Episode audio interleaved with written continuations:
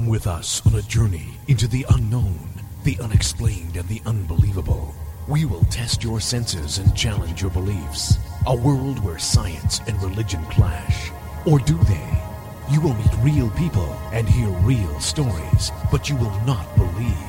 You will witness strange sights and hear strange sounds, but you will not believe. This is the New England Ghost Project. Welcome to the nightmare. Well, good evening, everyone, and welcome to another edition of Ghost Chronicles, right here on Tojanette and Pararex Radio.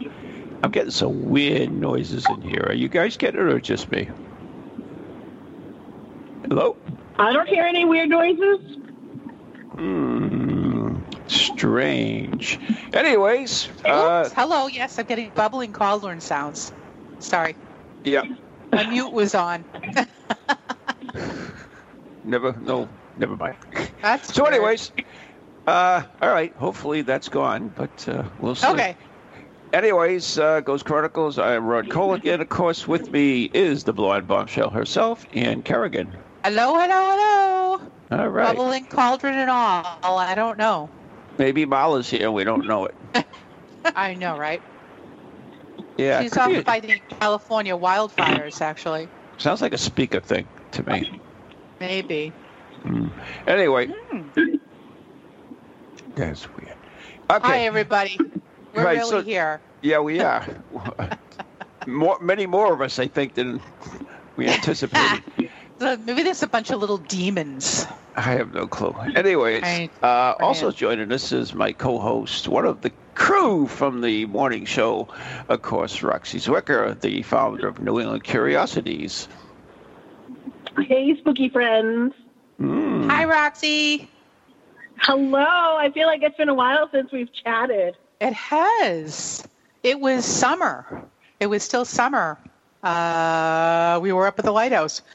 Summer? September? Yeah. August? I forget. I think it was probably August. SphereQuest? And we were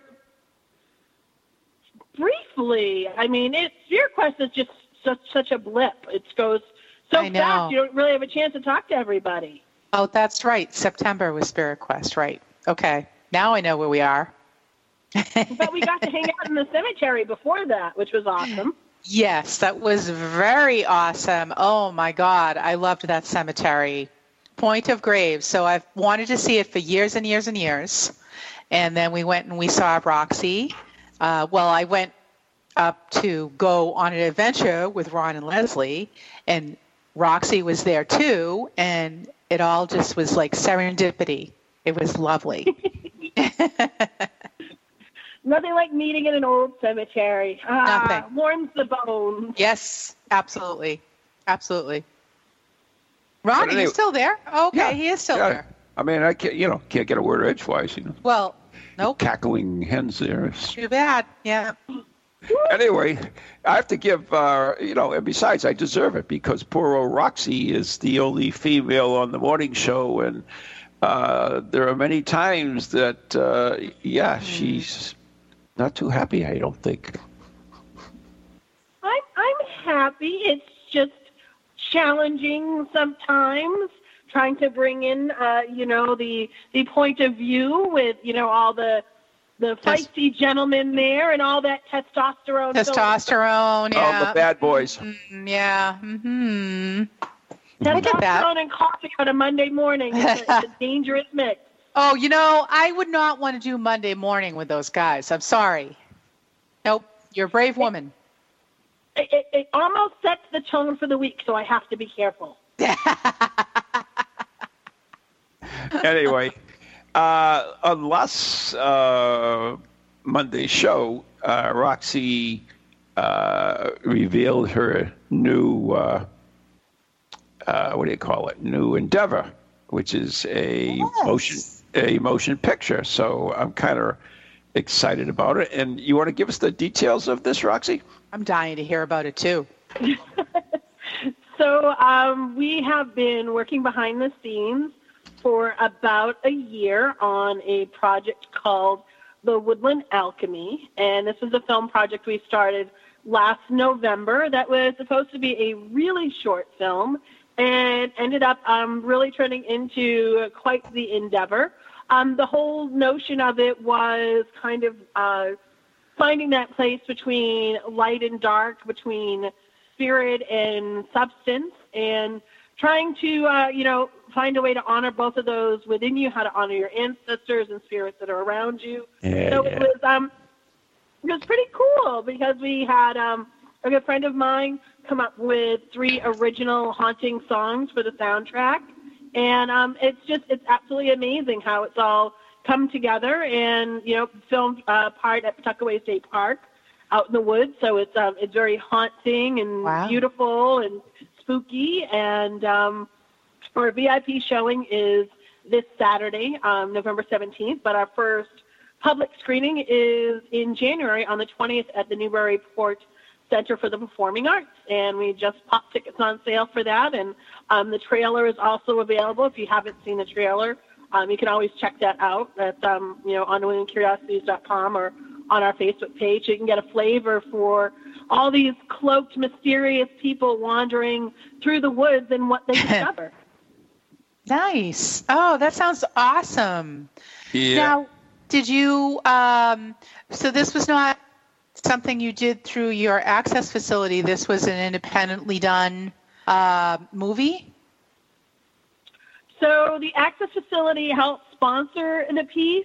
Mm-hmm. So, we could use the editing software and everything. The gentleman who, I guess you could say, directed it and did the cinematography was actually nominated 2 years ago for an Emmy for the work that he did in a project. So we're going to be submitting this to the New Hampshire Film Festival and a few other organizations as well, because It is, aside from the, the spooky nature of the narrative, it's just a absolutely gorgeous piece. It's just beautiful to look at.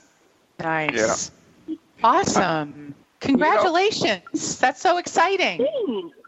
It is really exciting. And it's, it's one of those things, Anne, where, you come up with this little idea and then it's like, oh, it's just going to be a little thing. And then it, it gets bigger and bigger and bigger. And then you're like, oh my God, what just happened here? That's fabulous. I felt like that because I'm in a little bitty bit of the Bridgewater Triangle documentary, and I didn't ever imagine that it would be any big a deal, and then it won all these awards, and I'm like, holy crap! So I can appreciate that, and that is so awesome that you had that happen. Yeah, I can't say. Congratulations for your project too. That's pretty awesome. Oh, thank you. I didn't have much to do with it. I was just lucky. Yeah, I can't say anything because I was just on an Emmy show. That's all. Oh, yeah. Oh, well. Sorry, Ron. Yeah. Yeah. Wow. Yeah, it was only an Emmy, so, I can't compete with you guys. That's too bad. All right. Yeah. So moving right along. I have to admit one thing, in that all this magical druid witchcraft stuff will ever be etched in my mind and my son's. Because I remember one day I think it was on, I don't know, some stupid channel on cable TV. We came on and to this wonderful scene of a bunch of men naked, drumming around the campfire. Yes, and it's etched in our minds, and we can't get rid of it. So, yeah, we're not fond of magical, witchery, earthy thingies anymore. Oh, if there were women in that scene, would it have been okay? Oh yeah, hell yeah. Of course, yeah, naked women all over it, right? Yeah, mm-hmm. That's what I figured. Mm-hmm. Yeah. So what's your point, Roxanne? I don't get it. It's not Roxy's fault you saw that scene on TV. It's television's fault. Yes, that's what it was. The golden age of television. Yeah, anyway.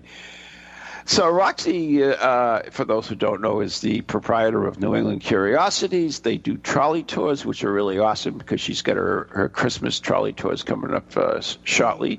And she does spooky ghost walks, which I think are done for the season. I'm not sure.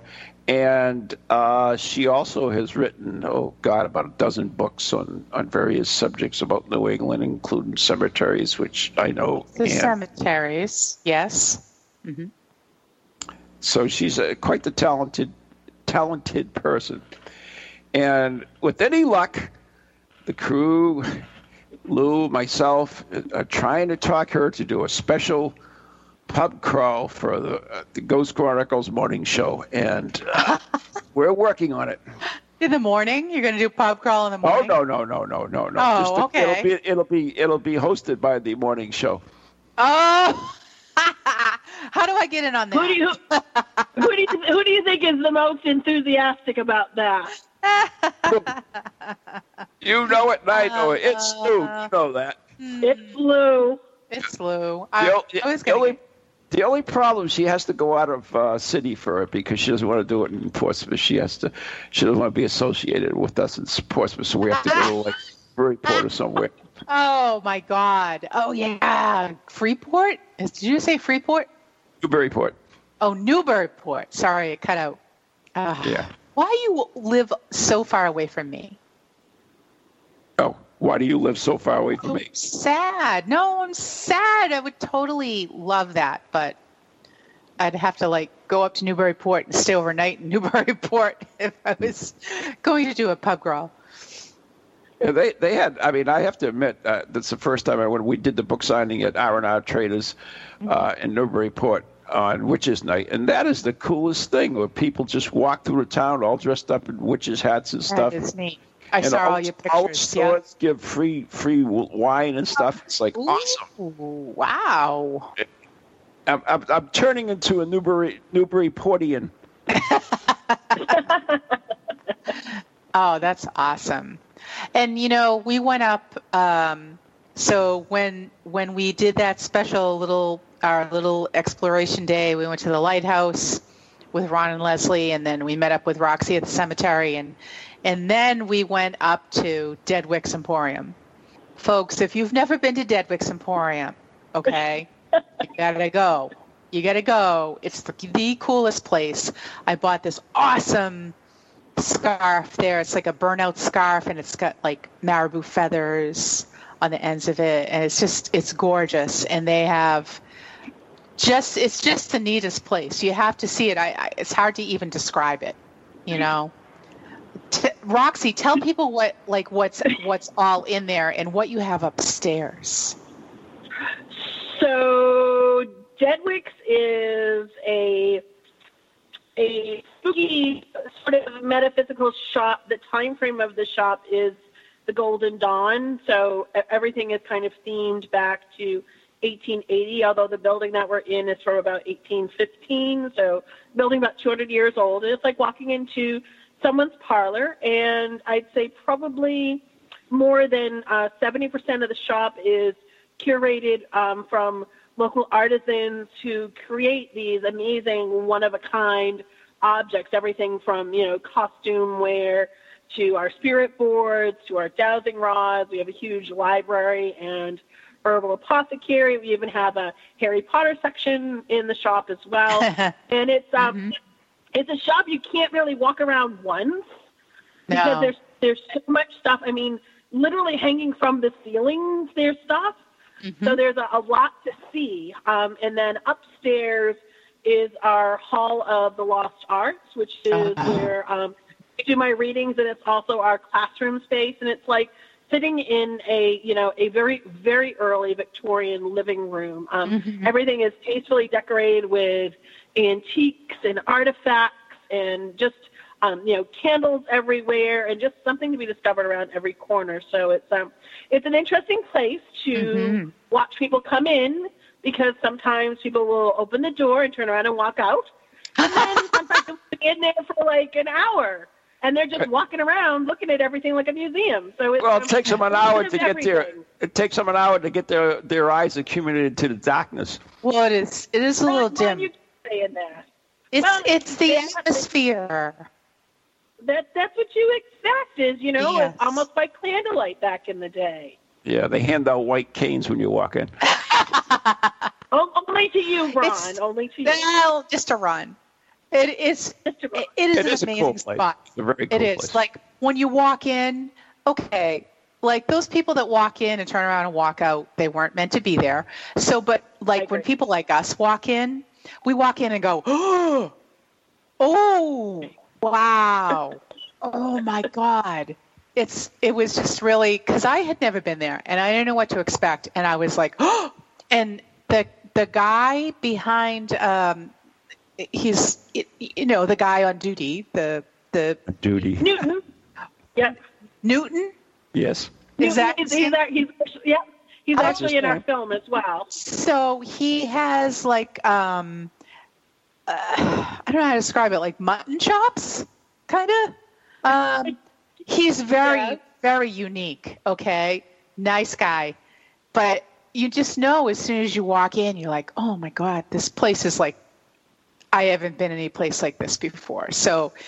And I think, so when you walk upstairs, and Ron, like, you know, as soon as you walk upstairs and you look around the space where Roxy does the classes and things, you're just like, oh, my God. It's like you just get a feeling like this is so cool. It's peaceful.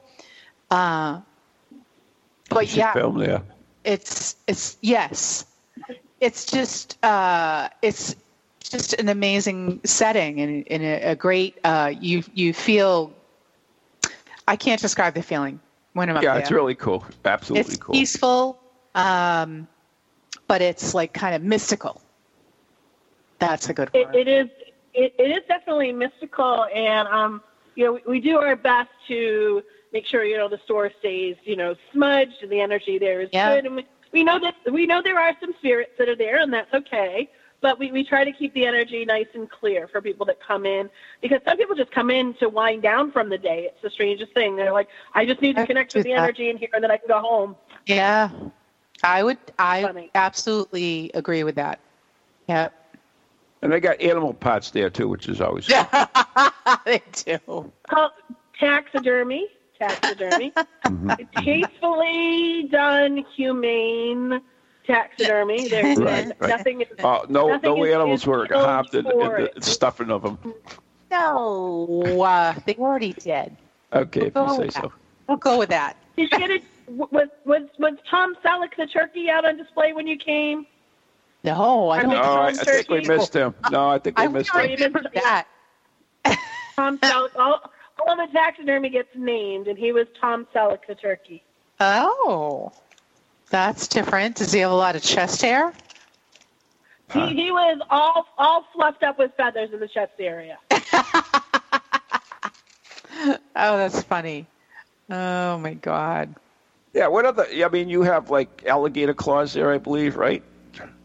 Yep, alligator claws in the Hoodoo tradition were used for good luck and for prosperity, and the alligator claws come from alligators in Florida that were used for food.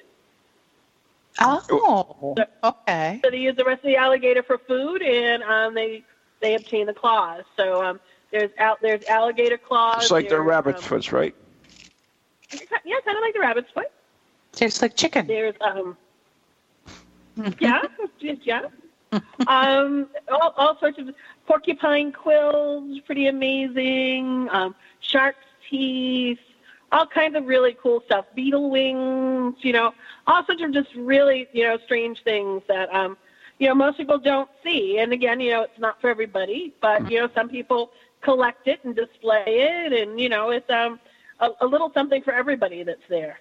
I'm actually looking right now as I have across from me a jaguar claw. Oh, a jaguar claw? Yeah, from South America. It's on a special amulet. Where did you get that? South America.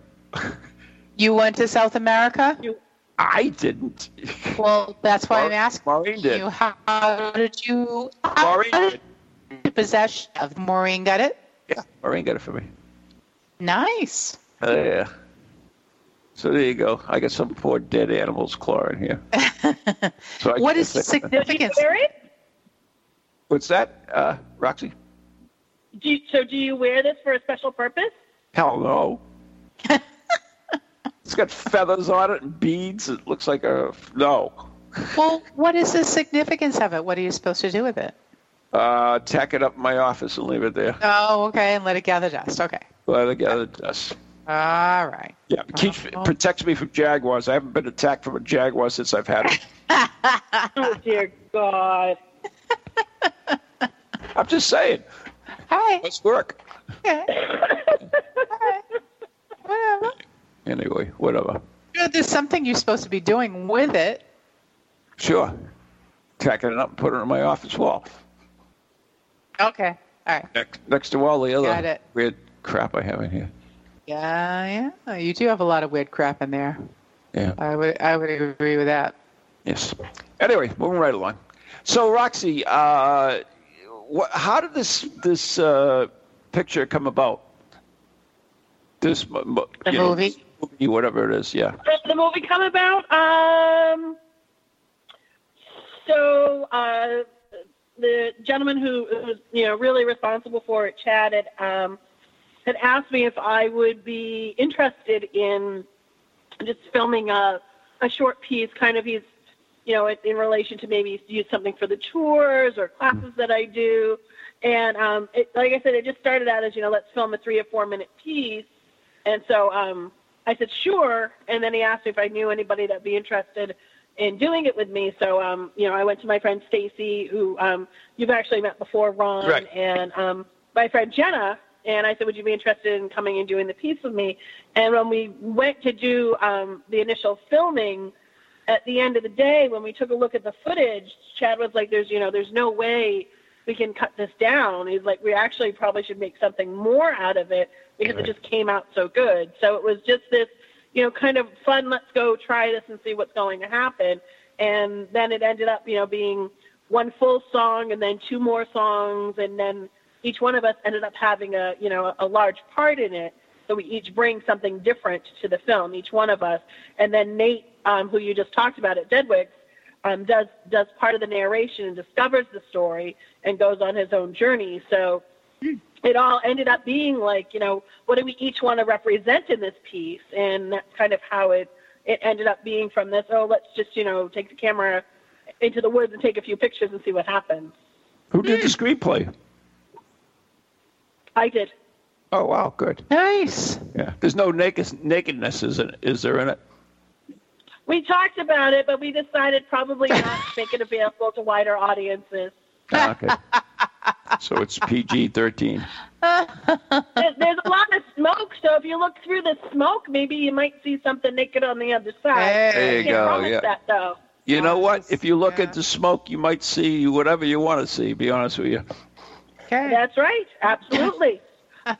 also considering it was like 25 degrees when we filmed, it's highly unlikely, but you never know. Well, you know, that's got its good points and bad. Just saying. Indeed it does. Just saying. Not that I know anything about that. Of course not. Absolutely not. The nakedness? Yeah, yeah. Oh, okay. Good. I'm glad. Glad. Come on, you're not that naive. Mm-hmm. No. Anyways, Roxy has this, she was very nice to me at Halloween, as she always is, brought us treats. And one of the things she brought was this cool pen from New England Curiosities. And it's, where did it come about? How did that come about? And what's the symbolism of the symbol on New England Curiosities? So way back in the day when I first designed the logo for New England Curiosities, and this was, you know, probably 2002, which really to me seems like forever ago. I decided that our logo should be, and it kind of is, it should be a winged skull or a death's head. So I had found a gravestone in Ipswich that had an amazing death's head on it. And I used that for a number of years for our logo. We originally used to be, it was Experience Local Legends, Lore, Mystery. And, you know, to me, nothing was more mysterious than a death's head. We didn't understand what it meant.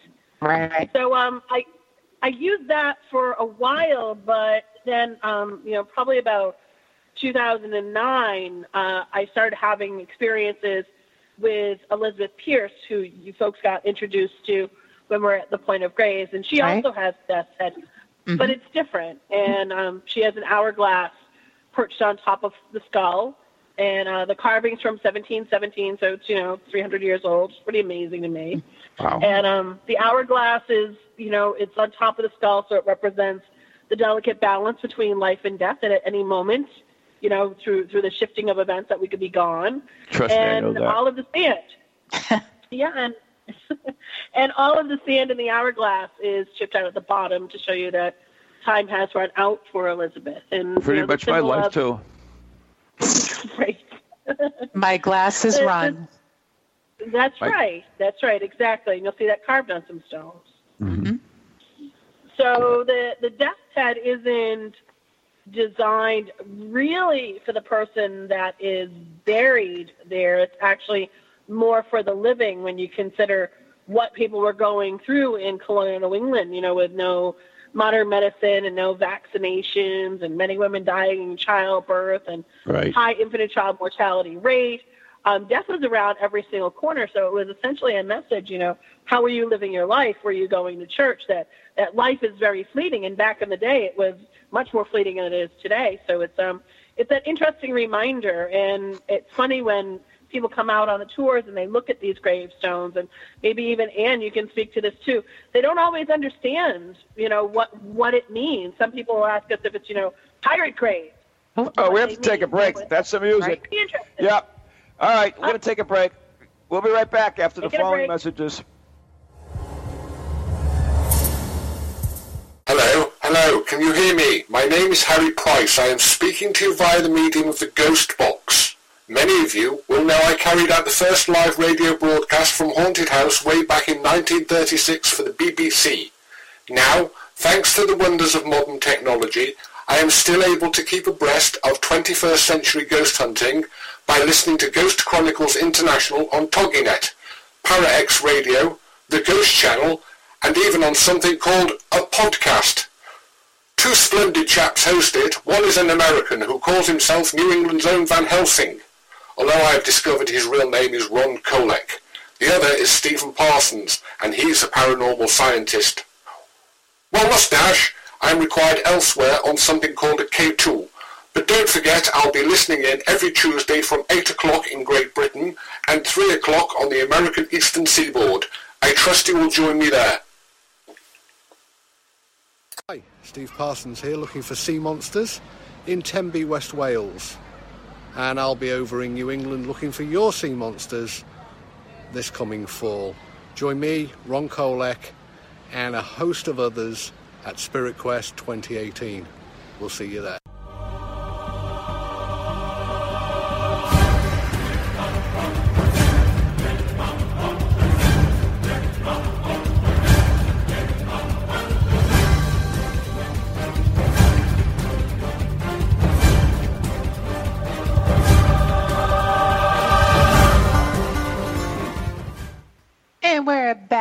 With Ghost Chronicles Next Generation, and our special guest this evening is Roxy Zwicker. There you go. Yay! Yay! So, this in Concord, Massachusetts, there's a cemetery there where they have a skull in it, and they say if you take a picture of it, you can see the eyeballs in it. It'll show up in this picture. You ever hear of that one? Mm-hmm. Yeah. Yes. Roxy? Yes, did you want to talk about it? Have you ever tried it? Most of the pictures that I have from Concord are during the day, and I've never seen that come up. I actually have a scarier story than that from that cemetery, but that's okay. We can start there. Yeah, that's fine. It's a cool cemetery, actually. It's a great cemetery. Yep. I think that they say that the eyes, is supposed to be at night, and the wind picks up, and things chase you down the hill. And I've got the eyeballs in the photograph. Really? Yeah. Oh, I'd like to see that. And it was in the daytime, so pooey on you. Well, really? And I should say in dusk. In dusk, okay. Dusk. Well, I was in bright morning sun at that point. That's not my fault, is it? At this stone, so, you know, what can I say? Mm. Anyways, we'll be right along. Yeah. So, Roxy, you were telling me Kula. So, if you look at the houses that are at the foot of the cemetery in Concord, you'll notice that there's this strange stone wall that's behind the houses. It almost looks like a retaining wall for the cemetery, and it's got to be, you know, at least 250 years old. And one of the amazing things is, if you take a closer look at that stone wall, you'll actually find that there's little openings in there, and I mean little, you know, that you would have to essentially get on your belly and crawl into. But all of those openings are actually used as part of the Underground Railroad. So there's little tiny caves that go underneath the burials in that cemetery as part of the Underground Railroad. I didn't know that. Mm-hmm. It's amazing. That's awesome. Nice. Yeah, cool. The one you can access the most is actually behind there's I forget exactly what the exact date of it is, but it's 1700s, and it's the art gallery. It's this big, beautiful white colonial house, and right behind it, if you go behind the garden, you'll see the openings. And again, you'd have to, you know, pretty much crawl down and get into them, but the spaces are still there. Mm-hmm. So, are we talking about the same cemetery? Because the one I'm talking about has a church in front of it. Yeah. Mm-hmm. Okay. It's the one in Concord, Massachusetts. The church is in front, and you go up. Yeah, well, there's several cemeteries there in Concord proper. There's Arthur Row, which is in a different cemetery. No, not that one. No, this is the one that's right now. Okay. Okay. I just want to make sure I was in the same one. Yeah, I just want to make sure I was in the same one. Okay. Yeah, and Arthur Row and all the other cemeteries there are really cool. That's in Concord Sleepy as well. Sleepy Hollow. Sleepy Hollow has the Author's Row. Yeah. Correct. Yes. We're talking about Old Hill. I don't remember the name of it, but I know the cemetery. Okay. But I just didn't remember the name of it. But I know that Sleepy Hollow is where the Author's Row is. And that's a much, much bigger cemetery than it is. Whatever this one is. Mm-hmm. Mm-hmm. And, of course, if you go all the way, there's the other cemetery across the river. Oh, whatever it is. Brook, stream, water. Okay. Yeah. So, anyways, you've gone to a lot of cemeteries, both you have, and you've pretty much, I think you've, well, I don't know. I was going to say that you pretty much gone to the same ones, but I think you've each gone to your own as well as the same one as well. So people don't realize it, but there are just so many cemeteries in this New England, especially. Just tiny plots that are in the middle of nowhere. I know that, like, if you go on up on, I forget what the route is, but going towards Portsmouth, where the Goodwill store is, and I mean the Salvation Army store is, everything. If you right along the side of the road, there's tiny little cemetery right there, and you wouldn't even notice it, but there it is, popped in the middle. And there are so many like that everywhere. These little tiny family plots. Oh, it's true. There's there's one where you're talking about. It's in the parking lot of Starbucks.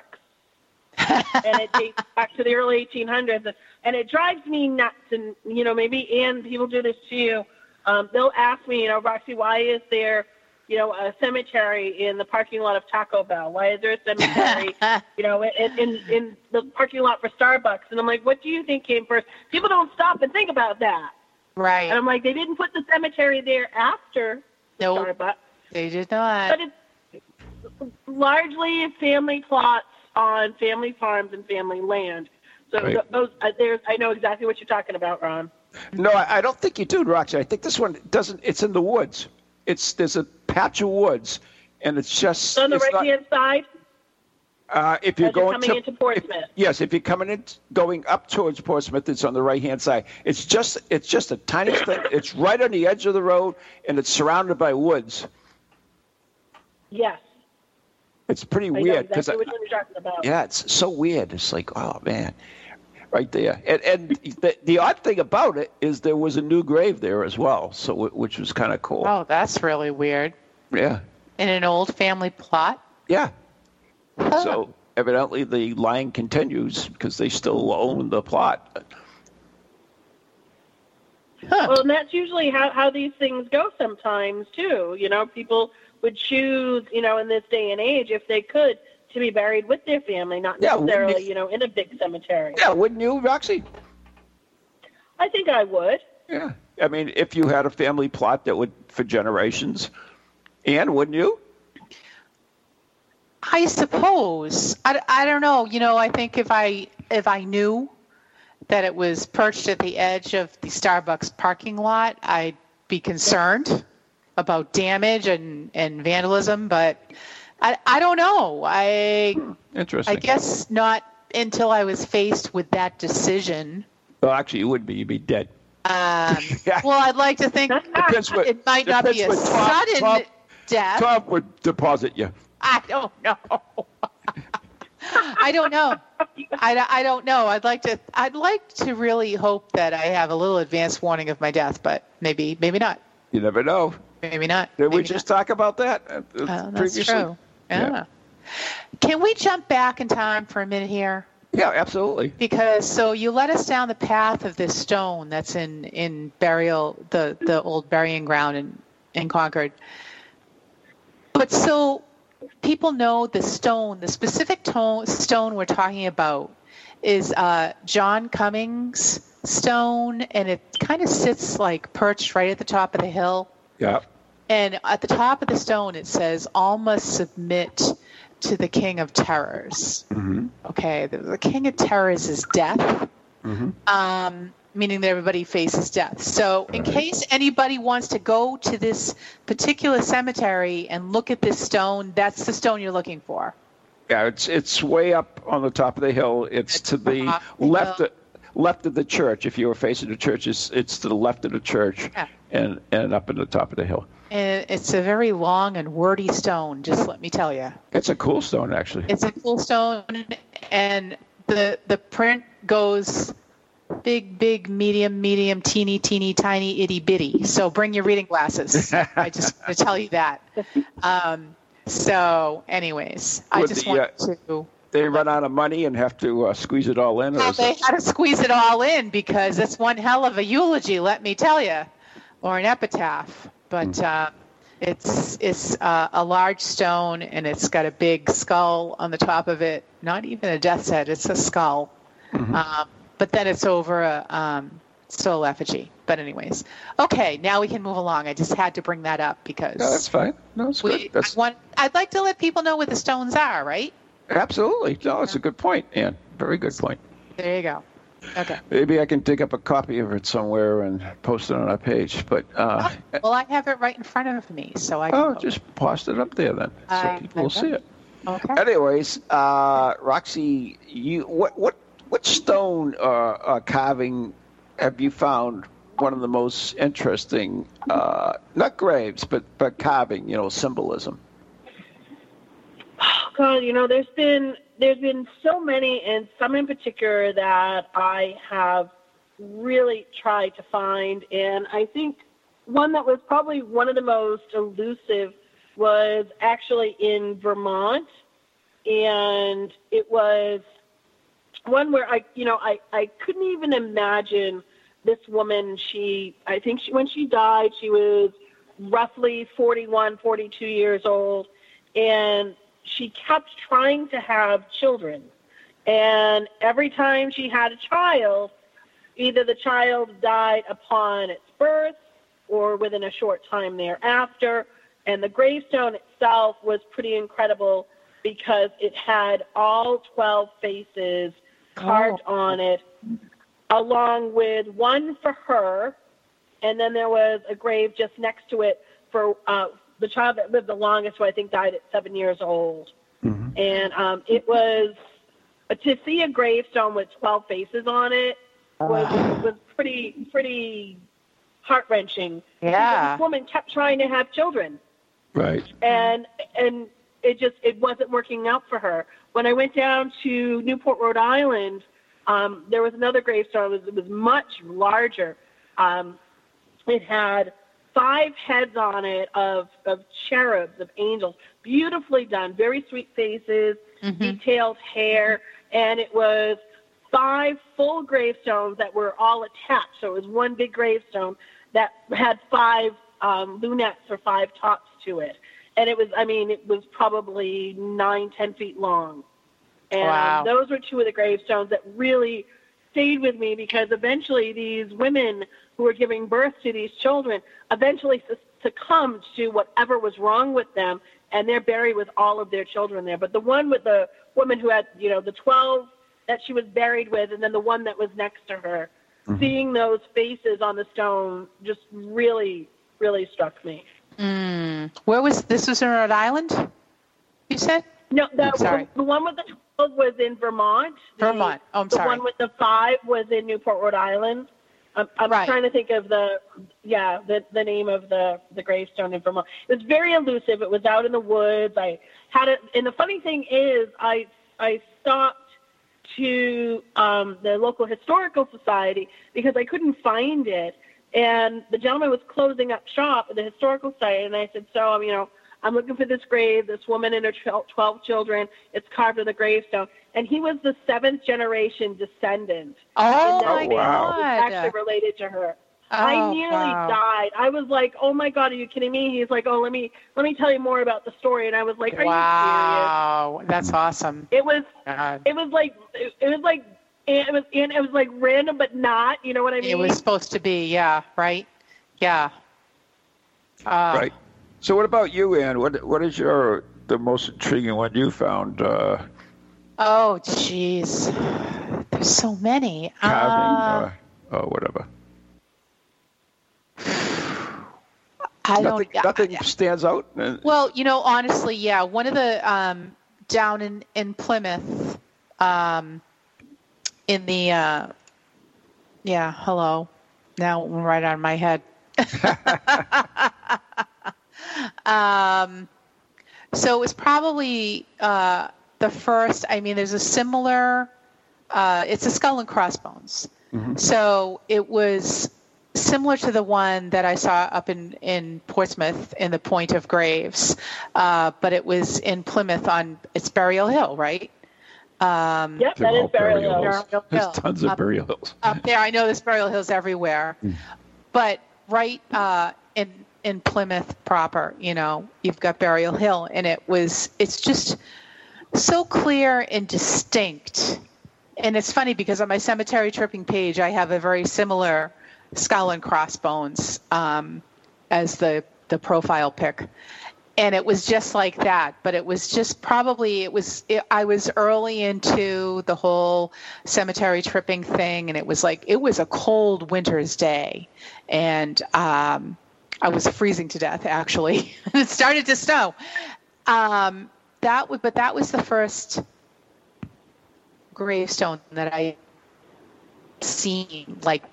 And it was so, even after 300 plus years, so crisp and so pristine, I was like, "This is amazing that this is still standing here." So, and I don't even know whose grave it is, but that is probably the one that stands out most in my mind for what I've seen. Yeah, the memory. Now I can't think of a gravestone offhand, but I think I went with you, Anne, and we went to this tomb, and if you looked in, wherever you looked in, he had put these statues in so that you could see his children or his thing or his wife. They were always looking at him no matter which way you looked in. Do you remember that? I know which one that is. You do? Okay. I don't think the Blondie does. So I don't know if that was with me. I'm pretty sure it was, because I don't go to cemeteries without you. Well, that's, well, sometimes we do. Yeah, sometimes, Leslie. But most times not. Roxy, do you know what that is? I do, and I do that in my presentations because I've been out to that gravestone, mausoleum. It's out just outside of Clarendon, Vermont. No, we didn't go there. Maybe. All right, go ahead. Oh no, which one? Where were you for yours? No, tell me about this one. That's all right. Was it in Maplewood, in New York, Ron? That wasn't Maplewood. That was Oak. North Adams. Oak. Maple Oak. Yeah, whatever. Some tree. Anyways, Roxy, tell me about yours. So the one that I'm talking about is the Bowman Mausoleum. Yep. And it's actually in Cuttingsville, Vermont. And when we went to see this mausoleum, one of the amazing things about it was his house was right across the street. So from the second floor of his house, you could actually look right to his gravestone marker. Mm-hmm. So it's pretty amazing because it's said that the house is haunted. You can still see him walking around the house looking at the tomb. Mm-hmm. So the story is, this guy who was very wealthy from New York. Unfortunately, his wife became very ill. Then the child became very ill, and they both passed away. So he ended up having this amazing mausoleum built. It took over 100 people to sculpt it, and he had himself, a statue of himself made life-size at the door to the mausoleum, and he's there holding his hat in his hand, a key over his heart, and when you look through the mausoleum doorway, which by rights is supposed to be open in season, you look through and you'll see there are mirrors on the walls, and there are statues of his wife and his two children in there, and they're only reflected in the mirrors. It's very hard to see them in the actual mausoleum, and he's looking through the veil at them. He was a spiritualist. Oh, okay. In the entrance of the tomb, and the only way you can see their faces because their heads are turned away from you. Their faces are only visible in the mirrors. Oh, that's so cool. Oh, that is cool. Oh, my God. I don't think that's the one what I'm talking about. That is very cool, though. Thanks for sharing that one, though. Wow. Oh, I'd love to see that. We've got to go to a road trip up there, kid. Oh, we do. Well, it's funny because there's a note on the mausoleum from the Historical Society that's very misleading. It says that they don't quite understand why it was carved in that manner because it just seems to be this optical illusion. But when you read about Mr. Bowman and about his spiritualist nature, it actually all makes sense because they're on the other side of the carved columns in there. And he's life-size kneeling down at the gate. He's just as big as you are. Yeah. Outside the mausoleum. And it's very, very eerie. I talk about it in my presentations all the time. It's probably one of the coolest mausoleums I've visited anywhere. Sounds amazing. Yeah, I've definitely heard about that. I don't think that's the one I was talking about, but I've definitely heard about that one because I think I might even heard it on Mysteries at the Museums or one of those shows. But I definitely remember that with the mirrors and him looking through the veil thing. But there's so many cool cemeteries, so many cool graves and mausoleums, and the thing that irks the crap out of me is when people go and just destroy the stones for no particular reason at all. They're ignorant. It's ridiculous. It's like being freaking Taliban, for God's sakes, and blowing up ornaments. It's it's so frustrating. Mm. It's terrible. Well, between the years of 1989 and 1992. 2 men with baseball bats went into the Eastern Cemetery and Western Cemetery in Portland and destroyed 1,943 gravestones. Almost 2,000 gravestones in 4 years. Every single one of them together for the rest of their lives. God. They got community service. Putting them back together. That's disgusting. It is disgusting. Yeah. And not only that they're people's graves, but also the historic significance of them. Yeah. Oh, absolutely. Yeah. Most of them were 1600s and 1700s. Right.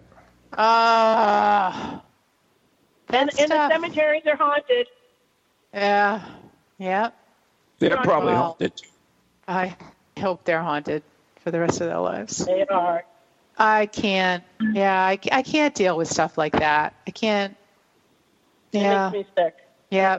Physically sick. Absolutely. And I know, you know, if you're out there looking for your ancestors and something like that happens, I mean, it's not even any words. You can't replace it. No. Oh.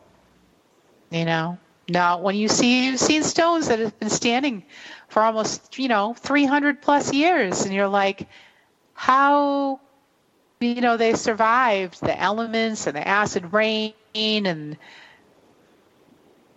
Yeah. Eddie comes in and does that.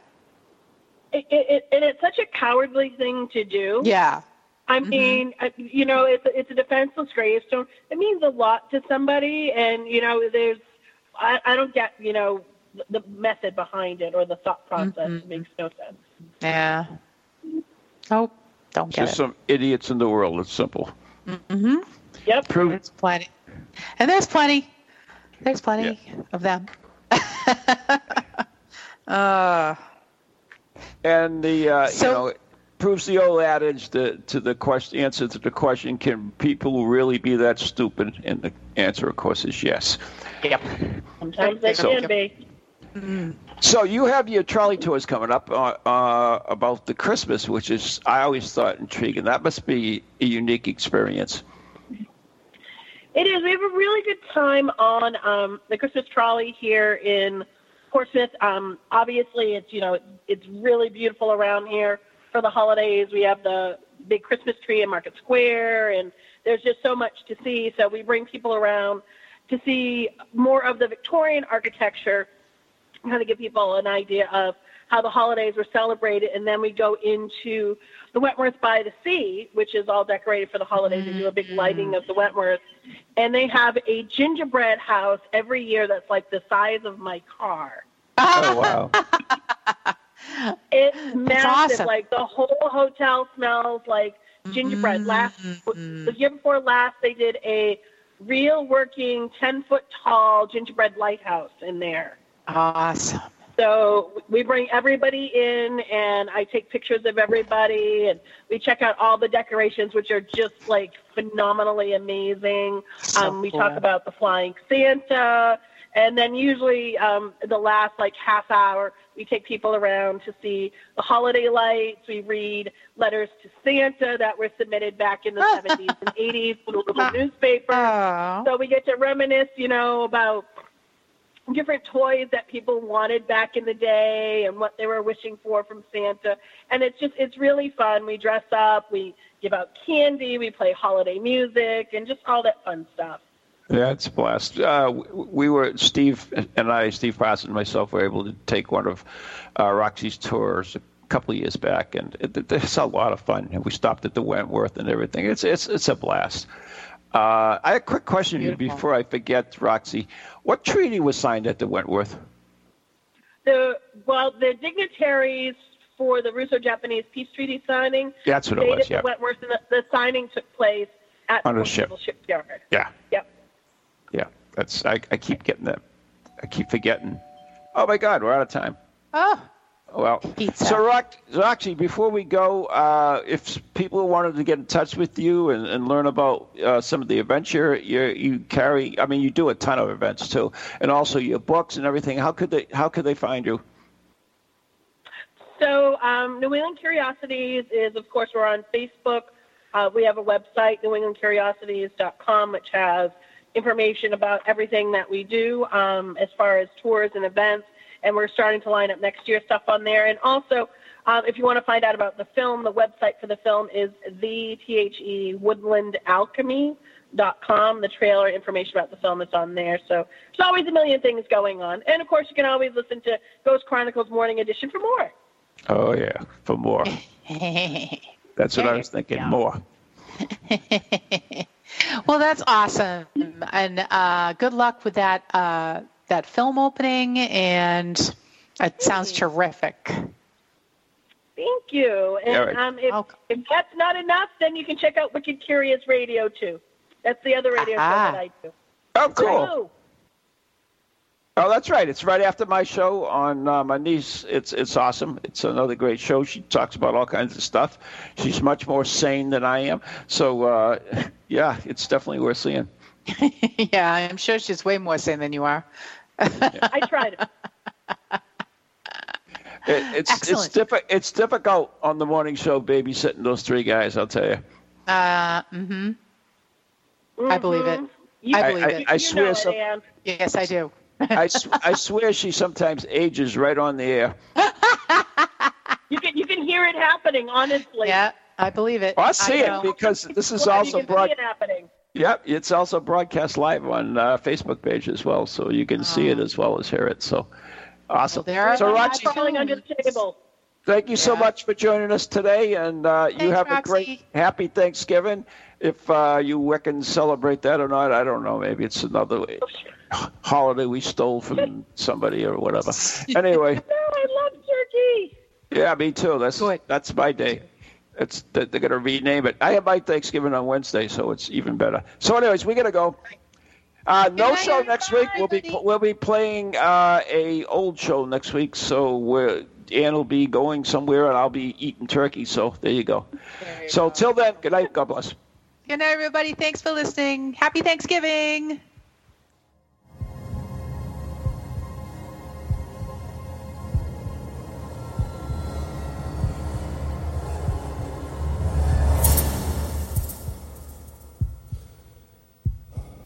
From ghoulies to ghosties, long-leggedy beasties, and things that go bump in the night. Deliver us, good Lord.